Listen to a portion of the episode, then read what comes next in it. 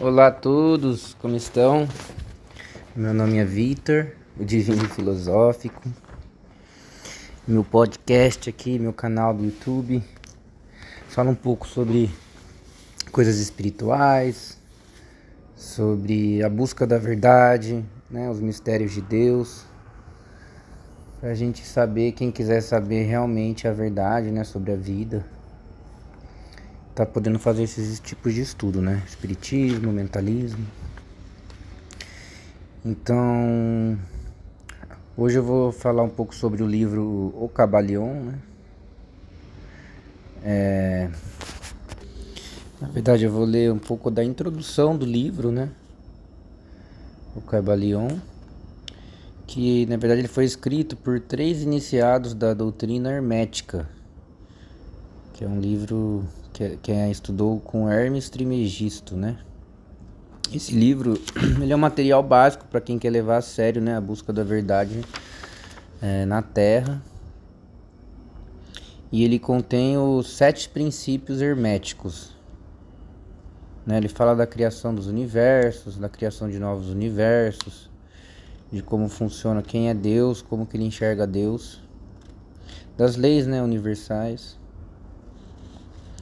E eu vou ler um pouco da introdução desse livro, nesse primeiro podcast, nesse primeiro vídeo. O Cabalião, como eu disse, ele foi escrito por três iniciados, gente, da doutrina hermética, é, que estiveram essas lições né, de Hermes Trimegisto, que também foi conhecido como Tote, o Atlante, Imhotep, no Egito, né? Hermes Trimegisto, né? No, os gregos deram esse nome. E é um conhecimento muito antigo, né? Muito, muito, muito antigo. Da época de Atlante, Atlante. É, eu, vou, eu vou fazer um vídeo depois falando sobre Hermes Trimegisto, sobre Atlante, como ele chegou no Egito. É... Então essa doutrina ela é tão antiga, gente, que ela não tem muito registro, né? Ou se tem é muito difícil de encontrar ela foi passada esse conhecimento é, muito pela fala, né, em gerações e gerações, para quem realmente era estudioso desses conceitos. E ah, muitas escritas foram perdidas, né? E esse livro Cabalion é o, é o mais próximo do que o Hermes ensinava. Né? O Hermes Trismegistus ele ensinava. E basicamente os sete princípios contidos no, no livro, né? É, primeiro, o princípio do mentalismo. Segundo, da correspondência. Terceiro, da vibração. Quarto, da polaridade. Cinco, princípio do ritmo. Sexto, princípio da causa e efeito. E sétimo, princípio do gênero. É um livro bem é, complexo assim de entender, mas para quem quer estudar é bem bacana de estudar um pouco mais sobre mentalismo, de que é a vida. É bem bacana de você querer de ler ele, tá? Eu vou ler só umas partes, mas é, vale a pena você estudar e comprar. Então vamos lá. Temos grande prazer em apresentar aos estudantes e investigadores da doutrina secreta esta pequena obra baseada nos princípios herméticos do mundo antigo. Existem poucos escritos sobre este assunto, apesar de inúmeras referências feitas pelos ocultistas aos preceitos que expomos. De modo que, por isso, esperamos que os investigadores dos arcanos da verdade saberão dar bom acolhimento ao livro que agora aparece. Do velho antigo saíram os pre... do velho Egito saíram os preceitos fundamentais esotéricos e ocultos que tão fortemente têm influenciado as filosofias de todas as raças, nações e povos por vários milho... milhares de anos. O Egito, a terra das pirâmides e da esfinge, foi a pátria da sabedoria secreta e dos ensinamentos místicos. Todas as nações receberam dele a doutrina secreta. No antigo Egito viveram os grandes adeptos e mestres que nunca mais foram avantajados e raras vezes foram igualados nos séculos que se passaram desde os tempos do grande Hermes. No Egito, estabelecida a maior das lojas dos místicos. Pelas portas dos seus templos entraram os neófitos, que mais tarde, como hier hierofantes, adeptos e mestres, se espalharam por todas as partes da terra, levando consigo o precioso conhecimento que possuíam, ansiosos e desejosos de ensiná-los aqueles que estivessem preparados para recebê-lo. Todos os estudantes do oculto conhecem a dívida que têm para com esses veneráveis mestres do antigo país. Mas, entre estes grandes mestres do antigo Egito, existiu um que eles proclamavam como mestre dos mestres. Este homem, se é que foi verdadeiramente um homem, viveu no Egito na mais remota antiguidade. Ele foi conhecido sob o nome de Hermes Trismegisto. Foi o pai da ciência, o fundador da astrologia, o descobridor da alquimia. Os detalhes de sua vida se perderam devido ao imenso espaço de tempo, que é de milhares de anos. E apesar de muitos países antigos disputarem entre si a honra de ter sido a sua pátria, a data da sua existência no Egito, na sua última encarnação neste planeta, não é conhecida agora, mas foi fixada nos primeiros tempos das mais remotas dinastias do Egito muito antes do tempo de Moisés. As melhores autoridades consideram-no como contemporâneo de Abraão. E algumas tradições judaicas dizem claramente que Abraão adquiriu uma parte do seu conhecimento místico do próprio Hermes. Depois de ter passado muitos anos da sua partida deste plano de existência, a tradição afirma que viveu 300 anos. Os egípcios deificaram Hermes e fizeram dele um dos seus deuses sob o nome de Tote. Anos depois, os povos da antiga Grécia também o deificaram com o nome de Hermes, o deus da sabedoria. Os egípcios reverenciaram por muitos séculos a sua memória, denominando-o mensageiro dos deuses e juntando-lhe como distintivo o seu antigo título Trimegisto, que significa o três vezes grande, o grande entre os grandes. Em todos os países antigos, o nome de Hermes Trimegistus foi reverenciado, sendo esse nome considerado como sinônimo de fonte da sabedoria.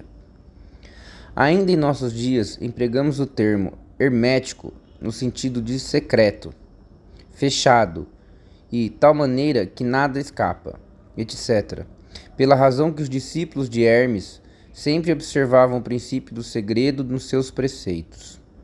Eles ignoravam aquele não lançar as pérolas ao porco, aos porcos, mas conservavam o preceito de dar leite às crianças e carne aos homens feitos. Máximas que são familiares a todos os leitores das escrituras cristãs mas que já eram usadas pelos egípcios muitos séculos antes de, da era cristã. Os preceitos herméticos estão espalhados em tocos em todos os países e em todas as religiões, mas não pertencem a nenhuma seita religiosa particular. Isto acontece por causa das advertências feitas pelos antigos instrutores com o fim de evitar que a doutrina secreta fosse cristalizada em um credo. A sabedoria dessa precaução é clara para todos os estudantes de história. O antigo ocultismo da Índia e da Pérsia degenerou-se e perdeu-se completamente, porque os seus instrutores tornaram-se padres e misturaram a teologia com a filosofia, vindo a ser, por consequência, o ocultismo da Índia e da Pérsia, gradualmente perdido no meio das massas de religiões superstições, cultos, credos e deuses. O mesmo aconteceu com a antiga Grécia e Roma, e também com os preceitos herméticos dos gnósticos e cristãos primitivos, que se perderam no tempo do Constantino. e que sufocaram a filosofia com o manto da teologia, fazendo assim a Igreja perder aquilo que era sua verdadeira essência e espírito, e andar às cegas durante vários séculos. Antes de tomar o seu verdadeiro caminho, porque todos os bons observadores desse vigésimo século dizem que a Igreja está lutando para voltar aos seus antigos ensinamentos místicos. Apesar de tudo isso, sempre existiram algumas almas fiéis que mantiveram viva a chama, alimentando-a cuidadosamente e não deixando a sua luz se extinguir. E graças a estes firmes corações e intrépides mentes, mentes, temos ainda conosco a verdade. Mas a, maioria, a maior parte desta não se acha nos livros. Tem sido transmitida de mestre a discípulo, de iniciado a hierofante, dos lábios aos ouvidos. Ainda que esteja escrita em toda parte, foi propositalmente velada com os termos de alquimia e astrologia, de modo que, de modo que só os que, poss, que possem, possuem a chave podem na ler bem. Isto era necessário para evitar as perseguições dos teólogos da Idade Média que combatiam a doutrina secreta a ferro, fogo, pelourinho, forca e cruz. Ainda atualmente, só encontramos alguns valiosos livros da filosofia hermética, apesar das numerosas referências feitas a ela nos vários livros escritos sobre diversas fases do ocultismo. Contudo, a filosofia hermética é a única chave mestra que pode abrir todas as portas dos ensinamentos ocultos.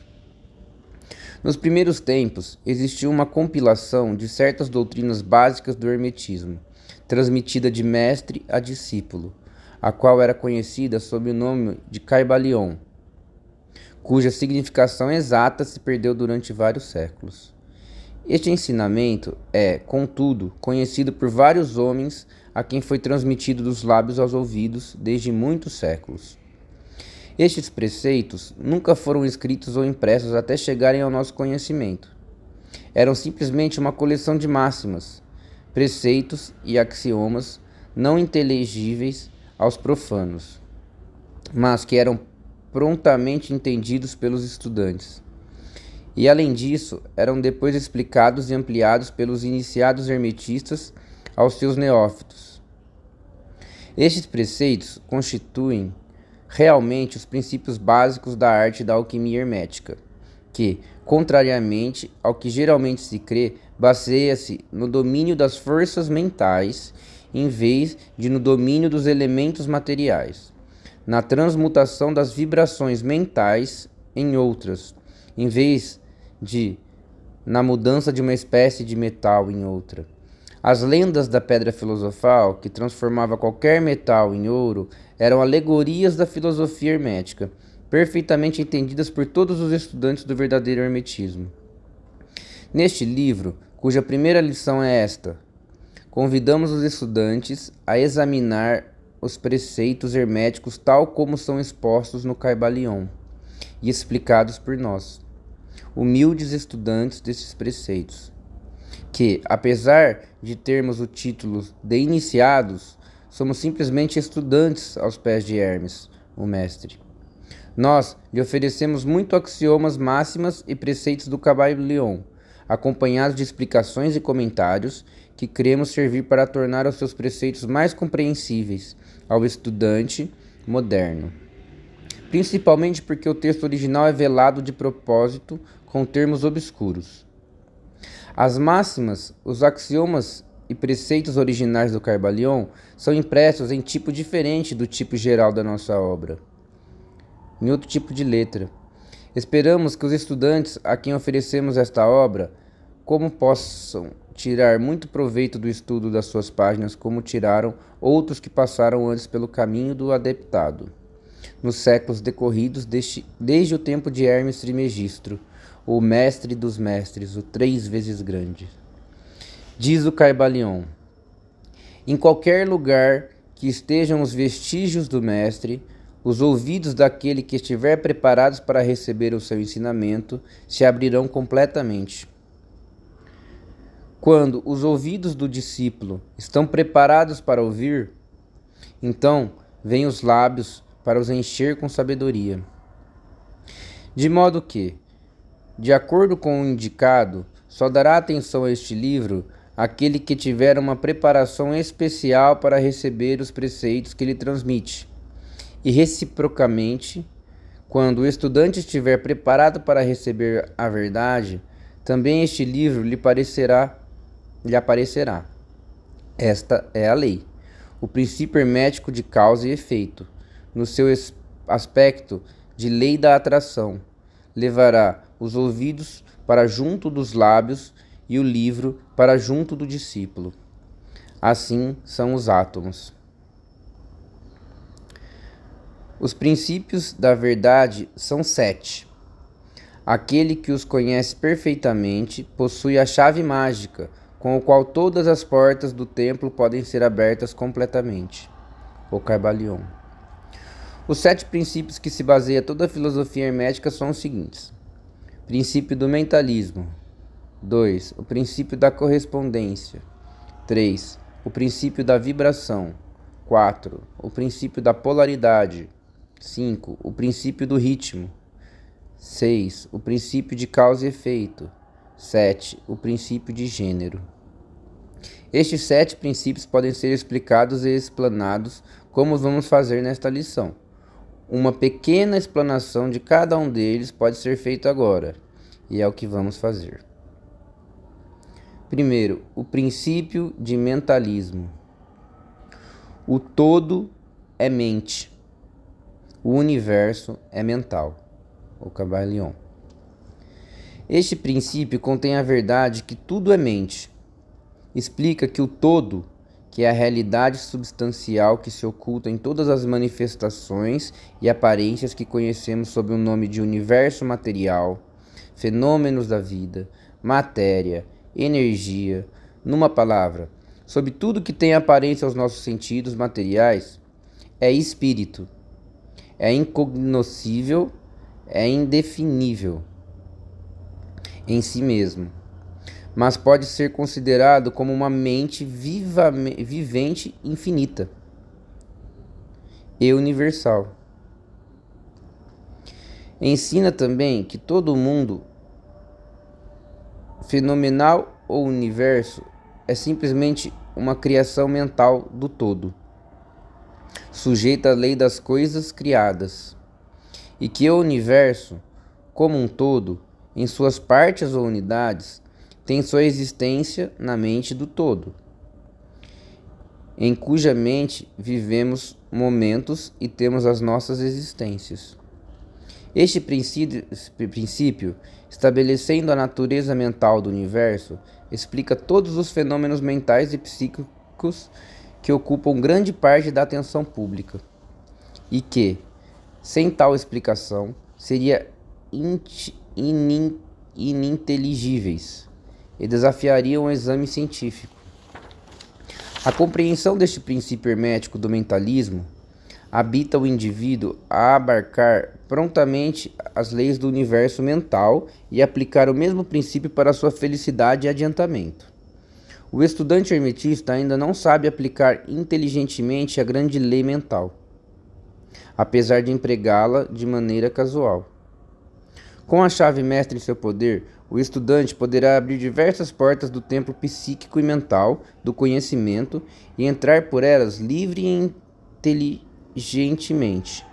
Este princípio explica a verdadeira natureza da força, da energia e da matéria, como porque todas elas são subordinadas ao domínio da mente. Um velho mestre hermético escreveu há muito tempo: Aquele que compreende a, ver, compreende a verdade da, da natureza mental do universo está bem avançado no caminho do domínio. E estas palavras são tão verdadeiras hoje como no tempo em que foram escritas. Sem esta chave mestra, o domínio é impossível e o estudante baterá em vão nas diversas portas do templo. Então, esse primeiro é o princípio do mentalismo, que diz que o todo é mente e que o universo é mental. Segundo, o princípio de correspondência. O que está em cima é como o que está embaixo, e o que está embaixo é como o que está em cima. O Caibalion. Este princípio contém a verdade que existe uma correspondência entre as leis e os fenômenos dos diversos planos da existência e da vida. O velho axioma hermético diz, que, diz essas palavras: o que está em cima é como está embaixo, e o que está embaixo é como está em cima. A compreensão deste princípio dá ao homem os meios de explicar muitos paradoxos obscuros e segredos da natureza. Existem planos fora do nosso conhecimento, mas quando lhes aplicamos o princípio da correspondência, chegamos a compreender muitas coisas que de outro modo nos seria impossível compreender. Este princípio é de aplicação e manifestação universal nos diversos planos do universo material mental e espiritual. É uma lei universal. Os antigos hermetistas consideravam este princípio como um dos mais importantes instrumentos mentais, por meio dos quais o homem pode ver além dos obstáculos que encobrem a vista o desconhecido. O seu uso constante rasgava aos poucos os véus da ísis, e um vislumbre da face da deusa podia ser percebido. Justamente do mesmo modo que o conhecimento dos princípios da geometria habilita o homem, enquanto estiver no seu observatório, a medir sóis longínquos, assim também o conhecimento do princípio da correspondência habilita o homem a raciocinar inteligentemente do conhecido ao desconhecido. Estudando a mônada, ele chega a compreender o arcanjo. Então, esse foi o princípio da correspondência. Só para fazer um comentário aqui, pessoal, é como assim, se o plano espiritual fosse parecido com o plano material. Então, se aqui a gente vive de um jeito, lá a gente vive parecido, correspondentemente. Quem viu um pouco sobre a minha playlist sobre espiritismo, vida após a morte, tá entendendo. Então vamos lá. Terceiro princípio, o princípio de vibração. Nada está parado, tudo se move, tudo vibra. O Carbalion. Este princípio encerra a verdade que tudo está em movimento. Tudo vibra. Nada está parado. Fato que a ciência moderna observa e que cada nova descoberta científica tende a confirmar. E contudo, este princípio hermético foi enunciado há milhares de anos pelo mestre do Antigo Egito. Este princípio explica que as diferenças entre as diversas manifestações de matéria, energia, mente e espírito resultam das ordens variáveis de vibração. Desde o todo, que é puro espírito, até a forma mais grosseira da matéria, tudo está em vibração. Quanto mais elevada for a vibração, tanto mais elevada será a posição na escala. A vibração do espírito é de uma intensidade e rapidez tão infinitas que praticamente ele está parado. Como uma roda que se move muito rapidamente parece estar parada. Na extremidade inferior da escala estão as grosseiras formas de matéria, cujas vibrações são tão vagarosas que parecem estar paradas. Entre este polo existem milhões e milhões de graus diferentes de vibração, desde o corpúsculo e o elétron desde o átomo e a molécula até os mundos e universos. Tudo está em movimento vibratório. Isto é verdade nos planos da energia e da força, que também variam em graus de vibrações, nos planos mentais, cujos estados dependem das vibrações, e também nos planos espirituais. O conhecimento deste princípio, como as fórmulas apropriadas, permite ao estudante hermetista conhecer as suas vibrações mentais assim como também a dos outros.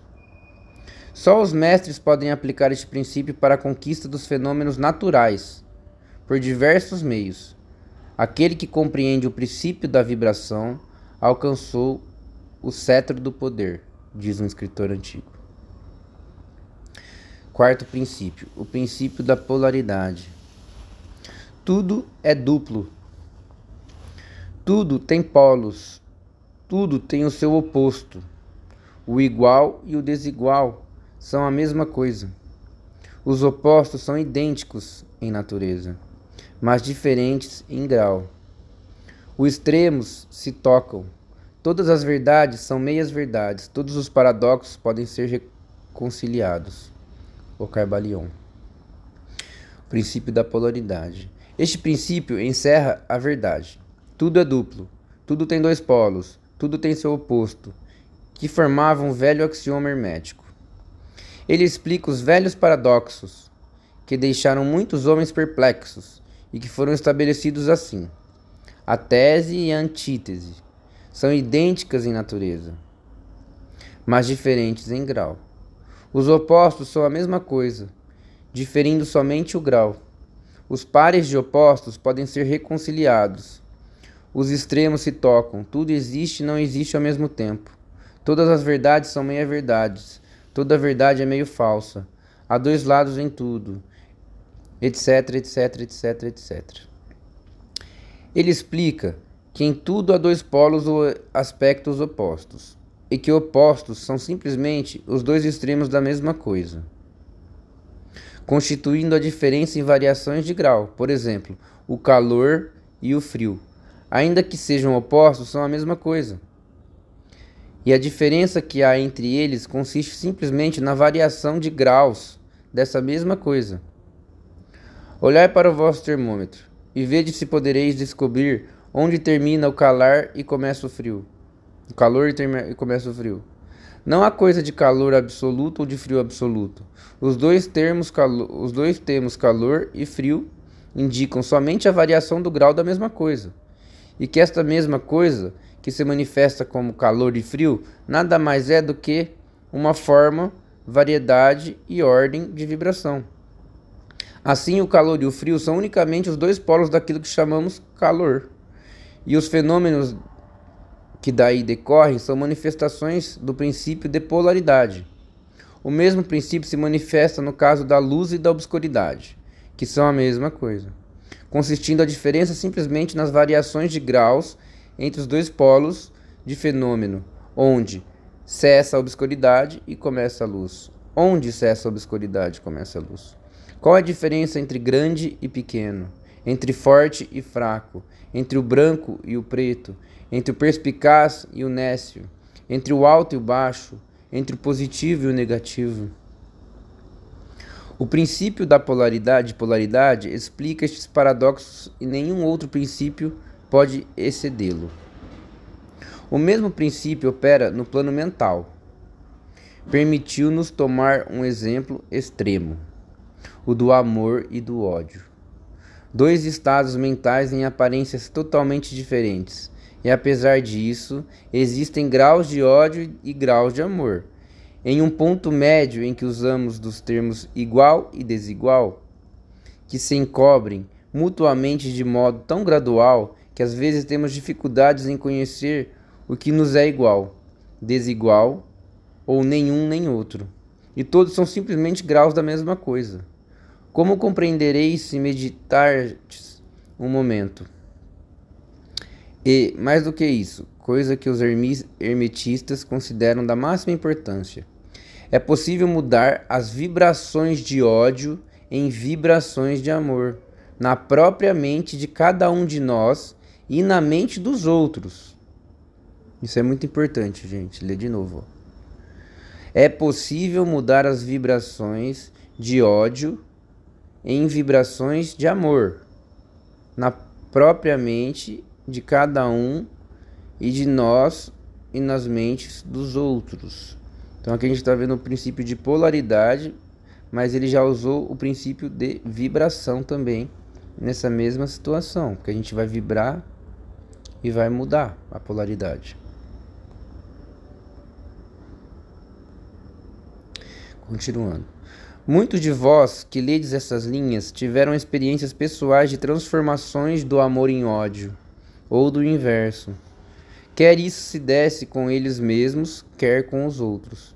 Podeis, pois, tornar possíveis a sua realização, exercitando o uso da vossa vontade, por meio das fórmulas herméticas. Deus e o diabo são, pois, os polos da mesma coisa. E o hermetista entende a arte de transmutar o diabo em Deus por meio da aplicação do princípio de polaridade. Em resumo, a arte da polaridade fica sendo uma fase da alquimia mental, conhecida e praticada pelos antigos e modernos mestres hermetistas. O conhecimento do princípio habitará, habilitará o discípulo a mudar a sua própria polaridade, assim como a dos outros, se ele consagrar o tempo e o estudo necessário para obter o domínio dessa arte. 5. O princípio do ritmo. Tudo tem fluxo e refluxo. Tudo. Em suas marés, tudo sobe e desce. Tudo se manifesta por oscilações compensadas, à medida do movimento à direita e à medida do movimento à esquerda. O ritmo é a compensação. O Caibalion. Princípio do ritmo. Este princípio contém a verdade de que em tudo se manifesta um movimento para diante e para trás, um fluxo e um refluxo, um movimento de atração e repulsão, um movimento semelhante ao do pêndulo.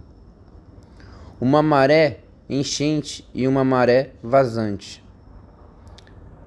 Uma maré alta e uma maré baixa. Entre os dois polos que existem, conforme o princípio da polaridade, de que tratamos há pouco.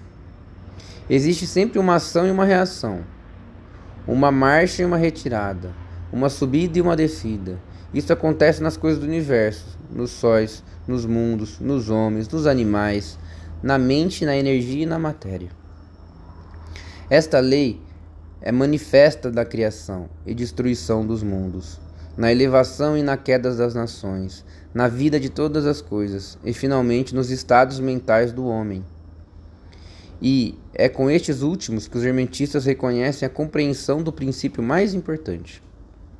Os hermetistas compreendem este princípio reconhecendo a sua aplicação universal e também descobriram certos meios de dominar os seus efeitos no próprio ente com o emprego de fórmulas e métodos apropriados.